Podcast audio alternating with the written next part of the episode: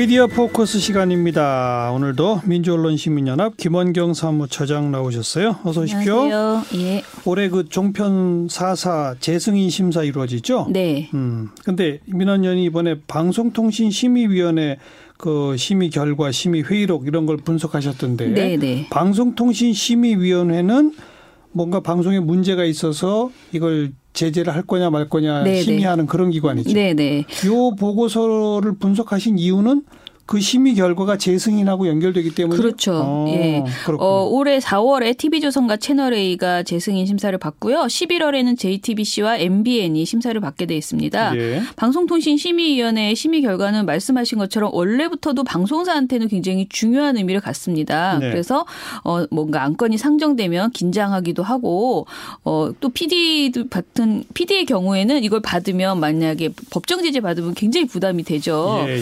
어, 그런데 특히 2017년에 종편 재승인 과정에서 어, 이 방송통신심의위원회의 심의 결과가 굉장히 더 중요한 가치를 갖게 됐습니다. 왜요? 왜냐하면 2017년 3월에 TV조선 채널A JTBC가 재승인 심사를 받는 과정에서 오보, 막말, 편파 방송에 따른 방통심의 법정 제재 건수를 연 1년에 4건 이내로 유지하라. 라는 재승인 조건을 부과했기 때문입니다. 아, 조건부로 재승인. 네, 네. 맞아요. 예. 특히 당시 기준 점수 650점에 미달했던 TV조선에 대해서는 오보 막말 편파 방송으로 인한 법정 제재가 프로그램 진행자와 출연자로 인한 경우에는 진행자와 출연자를 모든 프로그램에서 출연 정지시켜라. 음. 그리고 타 종편에서 제재받은 진행자 및 출연자 출연자도 배제해라라는 것을 조건으로 달기도 했습니다. 예, 예. 따라서 TV조선의 경우 사실상 조건부 재승인이다라는 말이 나왔는데요. 예.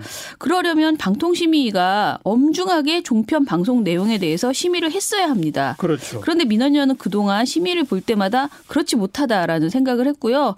어, 이를 통계로 드러내고 싶어서 이번 모니터를 진행을 했습니다. 예. 민원연 분석은 문재인 정부가 출범한 2017년 5월부터 2019년 12월까지 지상파 어, 4사 그러니까 KBS, MBC, SBS와 TBS 그리고 종합편성 채널 JTBC, TV조선 채널A, MBN 음. 그리고 보도 전문 채널인 YTN과 연합뉴스 TV 이렇게 10개 방송사의 보도 시사 프로그램에 대한 심의 결과 를 대상으로 했습니다. 그러니까 종편 4사만 한 게 아니네요. 네, 네. 예. 비교하고 싶어서 같이 예, 했고요. 예. 실제 이를 심의하는 과정이 모두 속기록으로 공개되어 있습니다. 음. 그래서 그 방송통신심의위원회에 있는 그 속기록, 회의록 전문을 분석을 했습니다. 네. 이번에 발표한 것은 통계 결과를 중심으로만 했고요.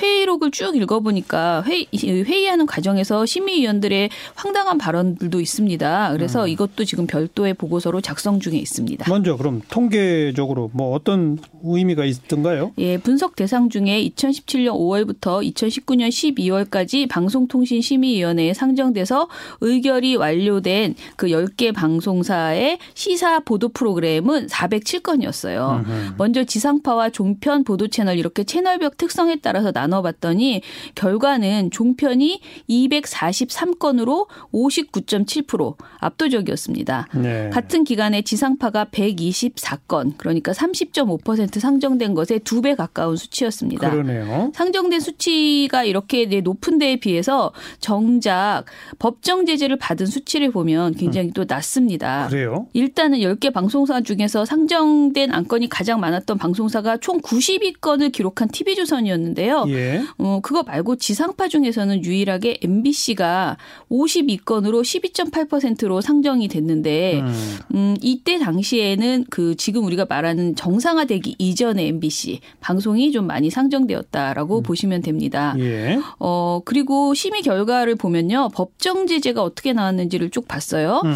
92건이 상정되었던 TV조선은 4건만 법정 제재를 받았습니다. 이게 2년 반 정도의 기간 동안 이랬다는 거죠. 그럼 비율이 법정제 음. 비율이 상정된 4.3%. 상정된 것 중에 4.3%. 네, 그렇게 어. 법정 제재 받았어요. 근데 이게 어 10개 방송사 중에서 어두 번째 로 적게 받은 거예요. 이보다 더 적게 받은 방송사는 JTBC였는데요. JTBC는 고작 45건이 상정되었고 그중에 한 건만 법정 제재를 받아서 2.2%의 법정 제재를 받았습니다. 예, 예. 그런데 비교되는 수치가 있었어요. 어디요? TBS인데요. 어. TBS는 상정된 안건 18건 중에서 법정 제재가 내려진 안건이 7건이나 되어서 지상파와 종편을 통틀어 법정 제재 비율이 38.9%로 가장 높았습니다. 어. 그리고 지상파와 종편을 통틀어서 TBS는요 문제 없음이 단 한 번도 없었습니다. 음. 다른 곳은 문제 없음이 아주 많이 나오거든요. 네. 음, 굉장히 TBS에 대해서 엄중했다라고 보시면 그러니까 됩니다. TBS는 상정 대비 법정 제재가 38.9%.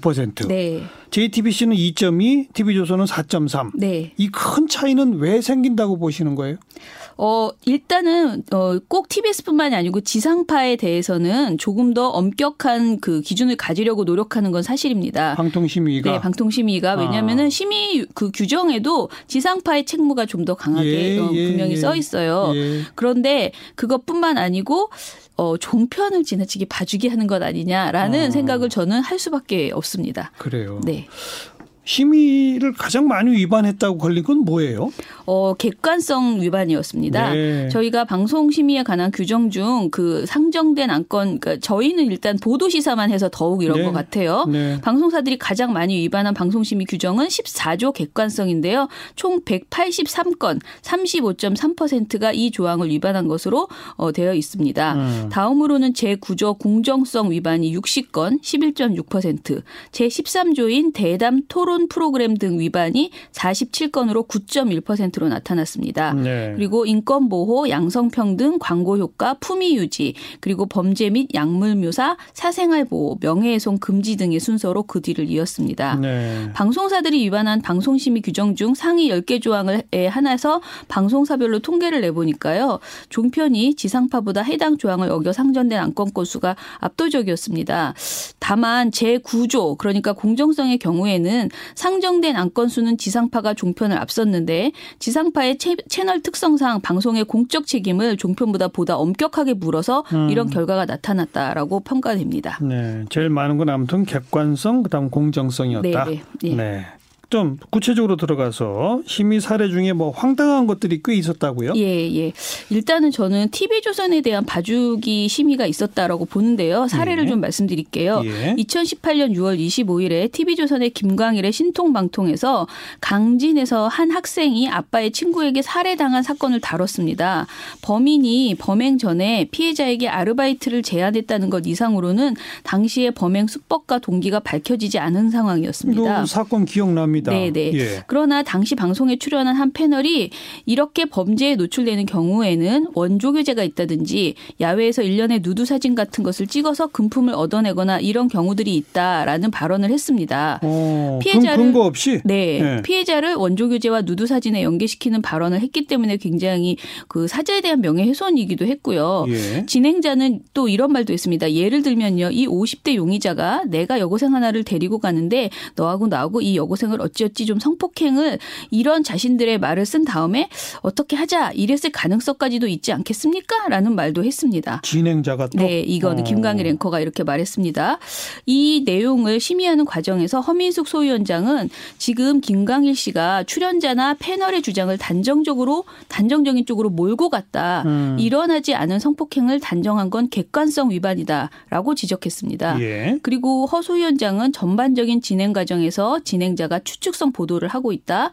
금품 수수 가능성을 말하고 성폭행 이야기를 한 것은 사자 명예훼손이다라고 강조하기도 했습니다. 예, 예. 그리고 고인이 되신 윤정주 심의위원도 사기 방통심의가 시사 토크 보도 프로그램에 대해서 가장 유효하게 본 것은 진행자의 진행 방법이다. 음. 패널은 문제 발언을 할 수 있지만 진행자가 나서서 자극적인 이야기를 끌어내는 것은 문제다라고 지적하기도 했습니다. 예, 예. 결국 이 방송은 위원 다수결로 법정 제재 주의가 결정되었습니다. 했습니다. 그래도 법정 제재를 받았네요, 이거는. 예. 그런데 문제는요. 네. 이 법정 제재 주인은 TV조선이 재승인 조건에 해당되는 조항을 모두 피했습니다. 다시 말씀드리면요.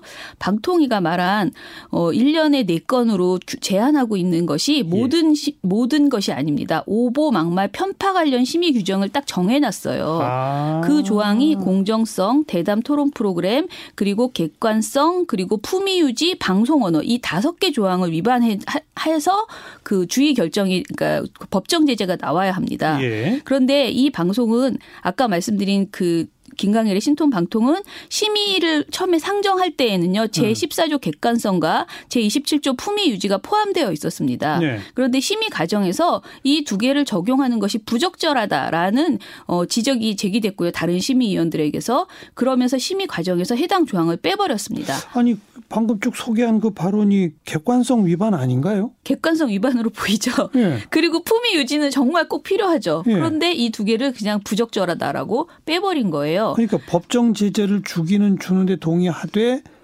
재승인에는 영향 안 미치는 조항 위반으로만 거죠. 하자는 네, 식으로 예. 아 그런 좀 황당한 결정이 내려졌습니다. 음. 음, 그리고 또 하나 있습니다. 네, 또 어떤 사례요? 그, 고 노회찬 정의당 의원이 시신 이송되는 장면을 생중계한 경우가 있었죠. 저희 방송에서도 지적했었죠. 네, TV조선과 연합뉴스 TV가 그런 방송을 했고요. 방통심의가 각각 의견 제시와 문제 없음 결정을 내렸습니다. 예. 네. 이게 어떻게 문제가 없거나 의견 제시라는 아주 가장 낮은 수준의 어, 어떤 행정 지도가 나올 수가 있느냐라는 국민의 비판들이 있었는데요. 예. 이때 당시를 다시 한번 볼게요. 2018년 7월 TV조선의 보도본부 한라인이 어, 시신 운구 장면을 생중계했고 연합뉴스 TV도 뉴스 어, 13이라는 방송에서 비슷한 화면을 방송했습니다. 음. 방통심의의 의견 진술차 출석한 TV조선 측 직원은 비중 조절을 잘 못하지 않았나 하는 반성은 하지만 당시 정국이나 노회찬 의원의 대중적 인지도 등을 고려해서 실시간 상황을 보여주는 게 맞다고 판단했다라고 주장을 했습니다. 네. 심지어 한 분은요 촬영 기자의 직업적인 본능의 발로였다고 생각한다. 저희 제작진이 지시할 수 있는 상황은 아니었다라고 말했어요. 이게 뭐냐면 뭐 별로 잘못한 게 없다는 식이네요. 예. 정차 중인 시신을 운구 그 그때 당시에 그 앰뷸런스가 정차했어요. 그랬더니 그 창문을 클로즈업했거든요. 예. 그런데 이 장면이 가장 비판을 받았는데 이것이 PD나 촬영 기자에게는 방송에 같은 화면이 나가는 것을 견디지 못하는 직업적인 속성이 있다. 그러니 이해를 바란다 라고 말하기도 했습니다. 어. 어, 반면에 연합뉴스 TV에서는요, 굉장히 크게 반성한다라고 말을 했습니다. 무리한 보도였다는 점을 인지하고 있으며 현장에서 영상이 들어오는 상황에서 미처 체크하지 못한 부분이 있었다는 입장을 보였죠. 예. 어, 그런데 이 방송에 대해서 TV조선은 낮은 수준의 행정지도인 의견 제시, 연합뉴스 TV는 문제 없음 결정이 내려졌습니다. 음. 그리고 더 황당한 것은요, 그 이유가 현행 심의 규정에 이번 사안을 심의할 수 있는 명확한 조항이 존재하지 않기 때문이다라고 입장을 내놨습니다. 조항이 없기 때문에. 네, 당시 심영섭 방송소유위원은 자살보도 관련 가이드라인이나 방송 심의 규정에 이 사안을 심의할 수 있는 규정이 없다라고 하면서 음. 심의 규정이나 가이드라인 모두 그동안 생각지 못했던 부분이 있었다라는 것이다라고 했습니다.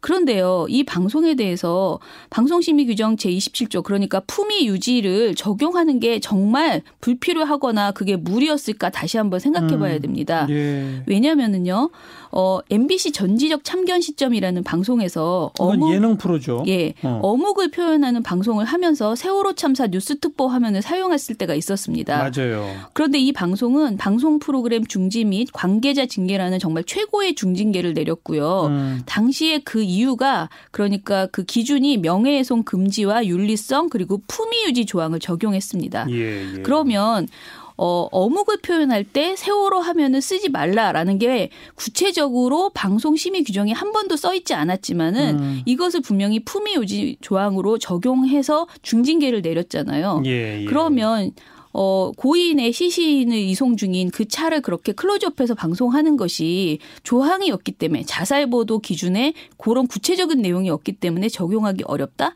이것은 사실은 말장난에 가깝다 라는 생각이 들었습니다. 음. 네. 여러 가지 그 제재 중에 제일 낮은 게 의견 제시예요. 네. 근데 의견 제시가 참 많다면서요? 네, 많습니다. 그 이유가 뭐 또 있다고요?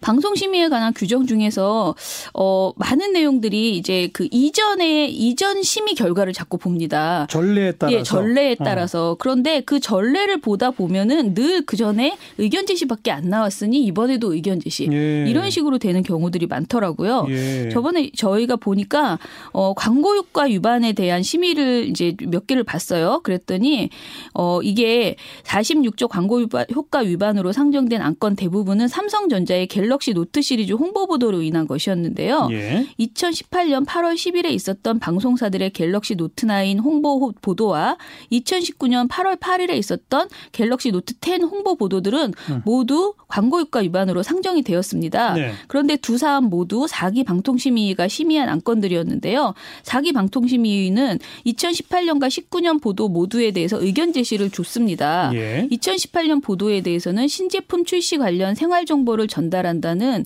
해당 보도의 특성 및 기존 유사 심의 사례와의 형평성 등을 감안했다라고 의결 이유를 밝혔습니다. 음. 그런데 2019년 보도에 대해서도 똑같이 해당 제품에 대한 정보 전달격인 성격 역시 포함되어 보이는 점, 기존 유사 심의 사례와의 형평성 등을 감안했다라고 또 이유를 밝혔습니다. 예. 그러니까 사실은 가장 많이 나오는 말이에요. 이 유사 심의와의 사례의 형평성. 음. 근데 이런 식으로 계속 된다면요. 우리 보도는 3기 또 그전 2기, 1기의 그 유사심의의 형평성을 맞추기 위해서 계속 손방망이 징계가 나올 수밖에 없다라고 음. 생각을 합니다. 네.